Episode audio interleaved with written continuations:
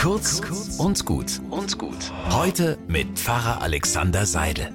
Silvester rückt näher und auch die Frage Böllern oder nicht Böllern. In der Zeitung, in den sozialen Medien und im Freundeskreis gibt es da immer Riesendiskussionen und ich finde das unglaublich anstrengend, gerade wenn es dann um die Forderung nach Verboten geht.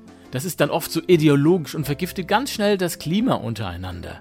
Ich fände ein Verbot wirklich nicht gut. Ich würde mir wünschen, dass jeder selber entscheidet. Und zwar mit dem Bewusstsein, was diese Knallerei halt auch auslösen kann. Bei vielen Haustieren oder bei ukrainischen Flüchtlingen, die der Knall von Kanonenschlägen vielleicht in furchtbare Erinnerungen zurückbombt. Martin Luther hat das einmal so auf den Punkt gebracht. Als Christ bist du ein freier Mensch und du kannst tun und lassen, was du willst. Aber du wirst nie darum herumkommen, selber zu entscheiden, ob du aus Rücksicht auf deine Mitmenschen mal auch auf deine Freiheiten verzichtest. Du brauchst keine Verbote, sondern deinen Kopf und dein Herz. So einfach oder auch so schwer ist es, wenn wir selber verantwortlich entscheiden wollen, was wir tun oder was wir lassen. Einen guten Tag wünsche ich euch.